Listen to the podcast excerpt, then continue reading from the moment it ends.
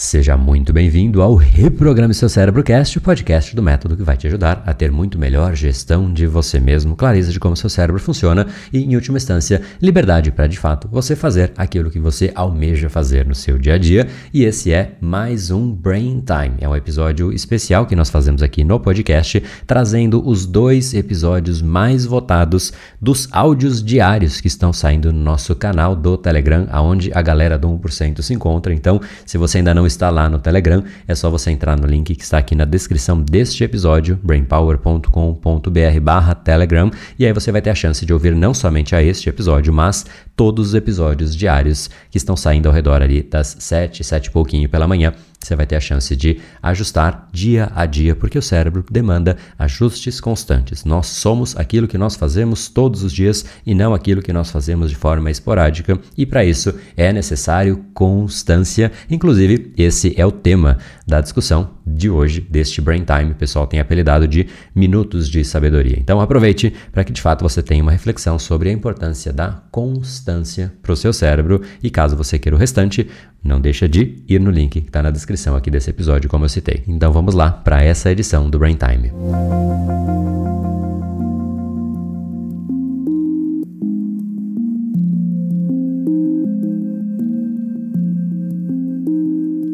Salve, salve galera! André aqui na área, Brain Time de número 2. 2 de 365 dias seguidos. Segundo passo, dessa jornada tremenda, fantástica, que nós estamos a cada dia um passo mais próximo dos nossos objetivos. E essa, de fato, é a ideia. Inclusive, existe uma relação muito forte disso que eu acabei de dizer com a palavra constância. Né? No capítulo de ontem, eu falei exatamente sobre isso, como a constância ela é essencial para que, de fato, a gente consiga chegar em qualquer esfera e com a constância a gente chega em resultados que muitas vezes a gente até se surpreende por conta daquela expressão famosa que a sua avó provavelmente dizia, né? Água mole em pedra dura, tanto bate até que fura. A constância tem um poder muito sólido de realmente gerar mudanças no longo prazo de forma muito intensa, muito maior do que a gente consegue ver no curto prazo. Ou seja, no curto prazo parece que nada está acontecendo, mas a constância tem um poder gigantesco. Isso foi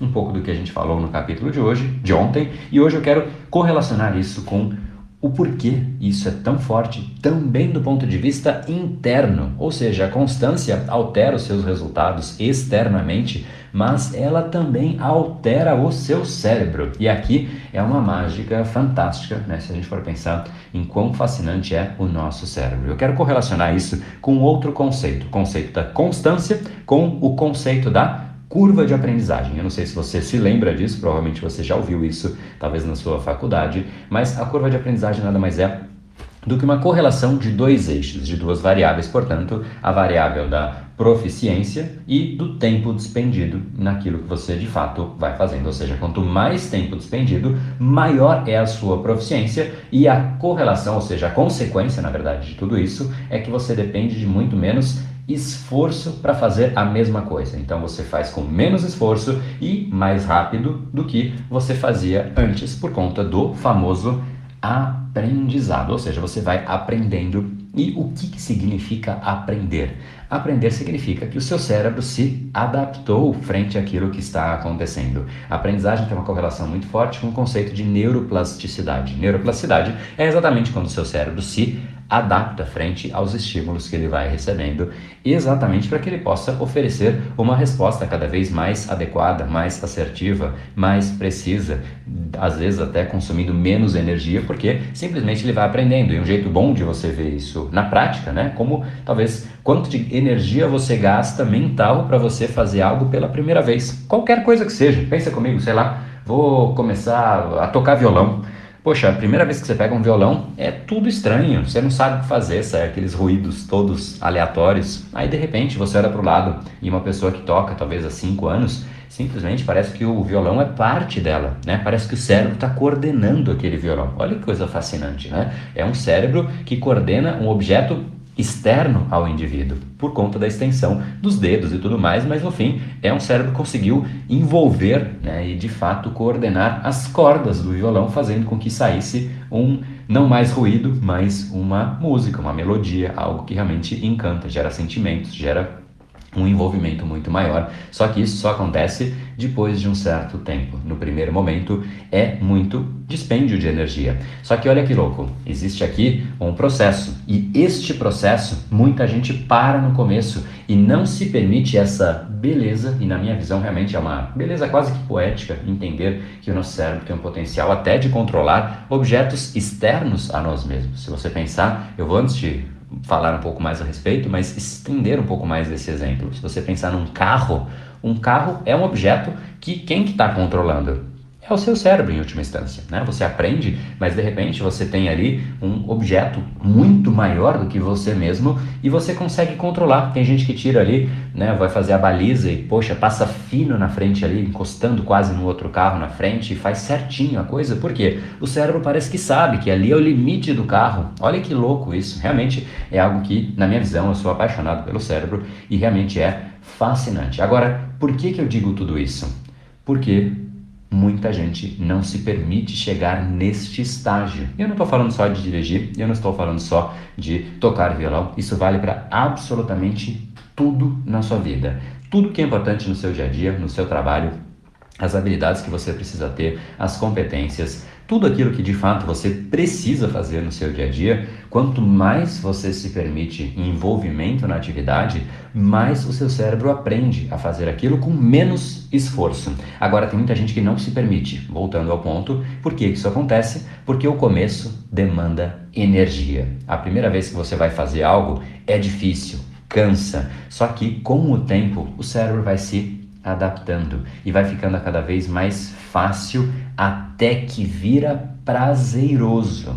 A primeira vez que você pega um violão, muito ruim, muito difícil. Quem toca violão há muito tempo, pega um violão como forma de descompressão, como forma de sentir prazer, talvez até de se reconectar com a própria pessoa, momento de realmente né, curtir a vida. A primeira vez que ela pegou na mão, não foi assim.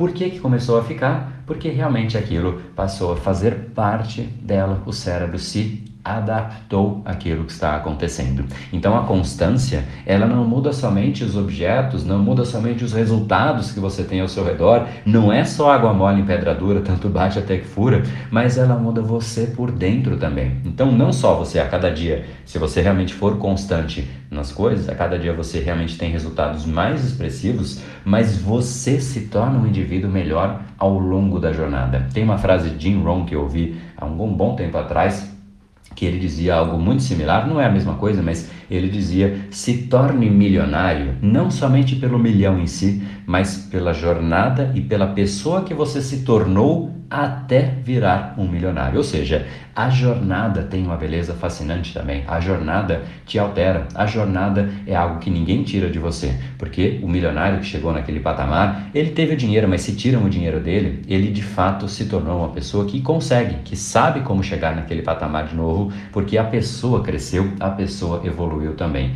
E isso é quando você atinge o resultado por fora mas por dentro também. Então, todo aquele resultado que você tem fora de você, algo dentro de você também foi alterado se e somente se você agiu de forma constante. Por isso que quando você realmente é constante nas coisas, você vai atingindo resultados e os próximos resultados ficam a cada vez mais fáceis. E por conta disso também que aqueles indivíduos, a galera do 99%, que fica tentando resultados fáceis, dicas, truques, podem até conseguir ali o primeiro resultado. Mas e o segundo? Poxa, se nem vamos chamar de merecedores do primeiro resultado eles foram, porque foi através de uma dica, não foi porque ele conseguiu, mas sim porque ele achou um jeito ali de tapear, de enfim, chegar naquela situação e conseguiu. Só que o segundo passo, né? Um primeiro degrau, tudo bem, mas e o segundo? E o terceiro?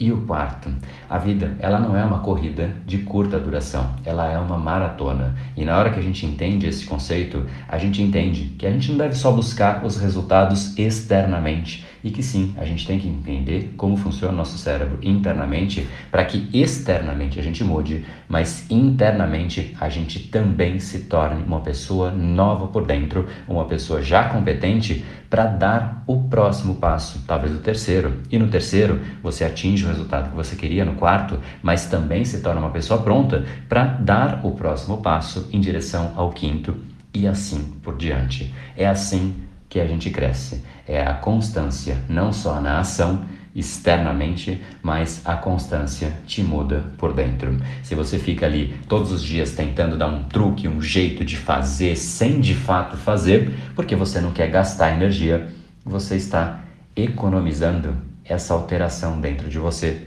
porque ela só acontece com energia. Então pensa com carinho se você realmente quer ser uma pessoa que preserva a energia e continua do jeito que você já é hoje, ou uma pessoa que de fato aloca a sua energia na constância, no dia a dia, naquilo que obviamente é importante para você, porque aí você não só tem resultados externos, mas internamente ninguém te aguenta, ninguém te segura e você de fato está sempre um passinho adiante.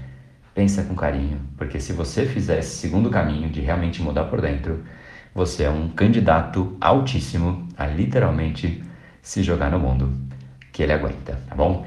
Guarda essa daí e aplica de alguma maneira no seu dia a dia, que seguramente você vai começar a colher frutos, não na hora, não de imediato, porque a constância não aparece num primeiro momento, mas a longo prazo você olha para trás e você vê quanto você evoluiu. E eu queria deixar essa como uma reflexão final. Que tal olhar agora para o seu passado? Olhar para aquela pessoa que você foi 3, 4, 5 anos atrás quanto de fato você evoluiu. A gente sempre reclama que a gente não tem o que a gente quer, mas a gente não se reconhece. E eu queria aqui fazer um, vamos chamar de minuto interno, minuto reflexivo, assim que eu encerrar aqui. Agora que de fato você olhe para dentro e olhe para trás, para o seu passado, para 3, 5 anos atrás e veja quanto você evoluiu. Não só em termos externos, mas principalmente nessa parte interna. E aí você vai ver que aonde você de fato evoluiu foi só e somente só aonde você teve constância. Por que será? Seu cérebro te explica. Grande abraço, tamo junto. No brain, no game.